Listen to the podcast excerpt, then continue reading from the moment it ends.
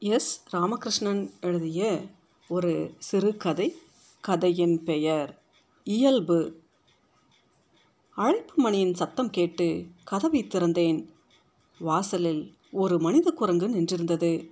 நீல நிறத்தில் கோடு போட்ட சட்டை தோளில் ஒரு லெதர் பேக் மெல்லிய ஃப்ரேம் உள்ள கண்ணாடி ஒட்ட வெட்டப்பட்ட தலை அகலமான கைகள் காலில் நைக் ஷூ உள்ளடங்கிய புன்னகை.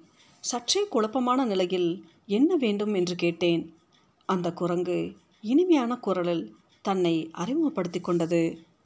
தான் ஒரு விற்பனை பிரதிநிதி என்றும் கொரிய தயாரிப்பான அதிநவீன செல்போன் விற்பதற்காகத்தான் வந்துள்ளதாக சொல்லி தயாராக கையில் வைத்திருந்த விளம்பர அறிக்கை ஒன்றை என் முன் நீட்டியது. நான் வியப்புடன் மனித குரங்கை பார்த்து கொண்டிருந்தேன்.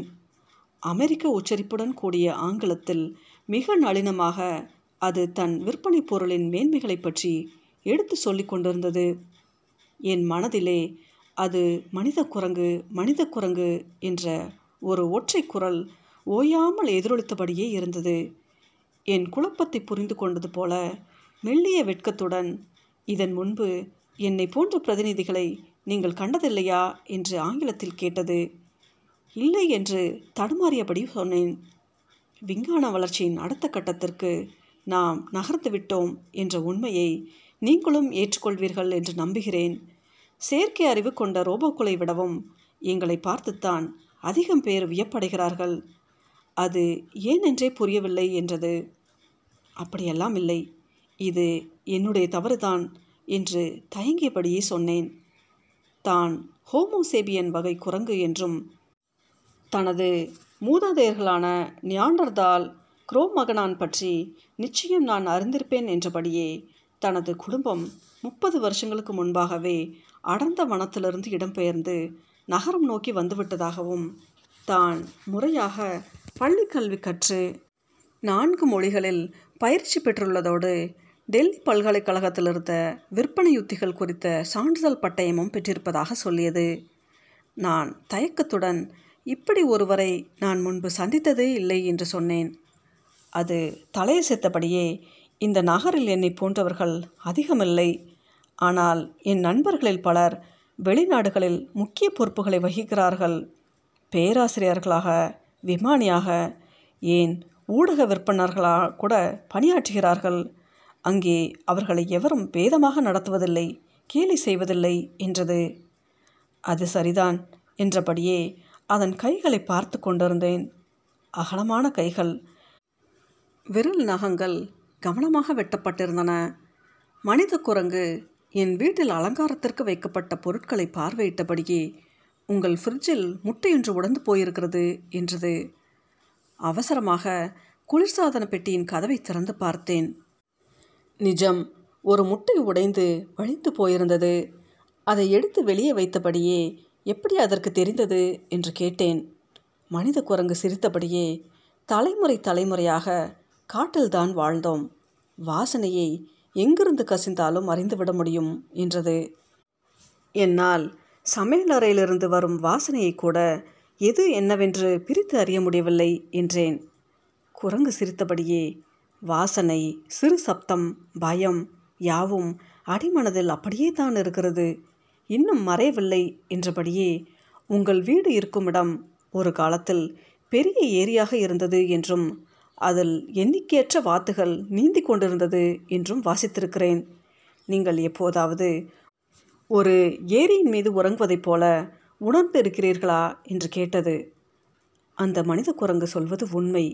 இந்த இடத்தில் நாற்பது வருஷங்களுக்கு முன்பு வரை பெரிய ஏரி இருந்தது. அதை மூடி அந்த இடத்தில் தான் புதிய கட்டிடங்கள் கட்டினார்கள். இன்றைக்கும் இதன் நிலப்பதிவுகளில் அந்த ஏரியின் பெயர் குறிப்பிடப்படுகிறது என்று சுட்டிக்காட்டினேன். மனித குரங்கு சிரித்தபடியே மனிதர்களால் ஆகாசத்தையும் மேகங்களையும் மட்டும்தான் விலைக்கு வாங்க முடியவில்லை. நகரங்கள் அலுப்பூட்டுகின்றன இங்கே இலைகள் உதிரும் ஓசை கேட்பதில்லை. வண்டின் சிறகொலியோ பறவைகளின் ரக்கையடிப்போ தவளைகளின் புலம்பல்களோ கேட்பதே இல்லை. ஒரே வாகன இறைச்சல் உலகிலேயே தண்ணீரை விலைக்கு வாங்கும் ஒரே உயிரினம் மனிதர்கள்தான் என்றபடியே தனது பையிலிருந்து மாதிரி செல்போன் ஒன்றை எடுத்து பிரித்தது. அதற்கு திருமணமாகிவிட்டதா என்று கேட்டேன்.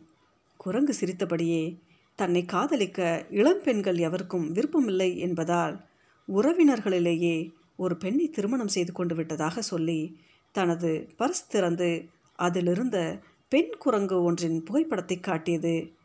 எனக்கு அந்த புகைப்படத்தை விடவும் பர்சில் வைத்திருந்த இரண்டு கிரெடிட் கார்டுகள் மற்றும் பிரபலமான கிளப் ஒன்றின் உறுப்பினர் கார்டு வாகனம் ஓட்டும் லைசன்ஸ் யாவும் கண்ணில் பட்டது.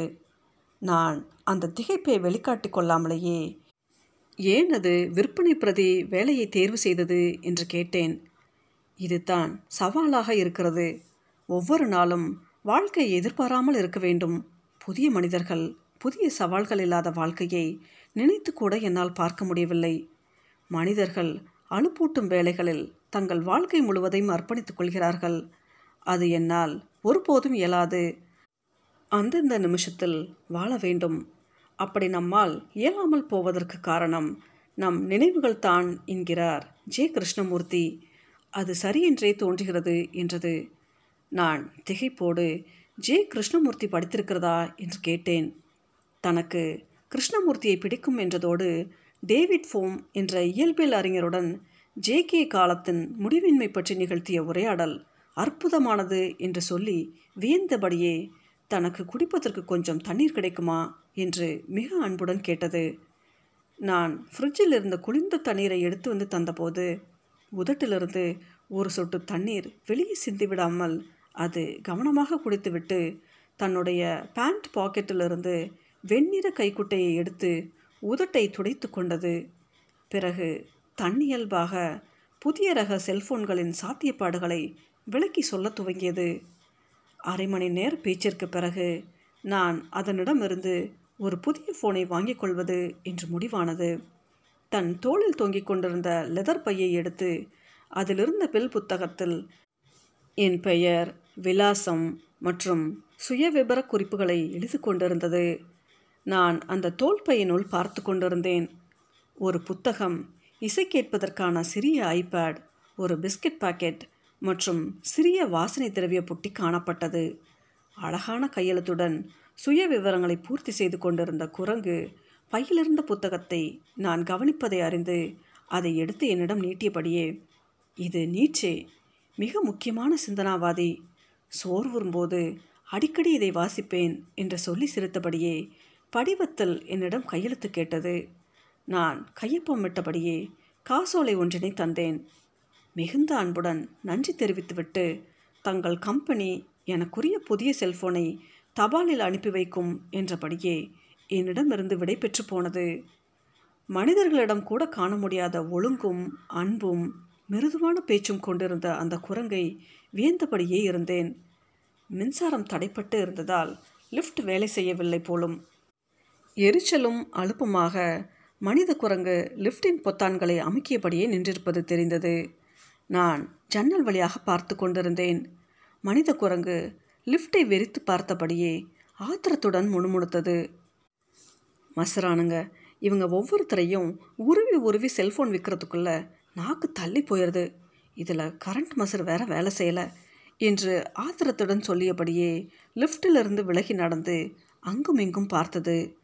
எவரும் தன்னை கவனிக்கவில்லை என்று உணர்ந்த மறு நிமிஷம் எனது வீடு இருந்த பனிரெண்டாவது தளத்திலிருந்து ஒரே தாவாக வெளியில் தாவி பூமியை நோக்கி குதித்து எதுவும் நடக்காதது போல தன் பைக்கை எடுத்துக்கொண்டு சாலையை நோக்கி போய்க் கொண்டிருந்தது.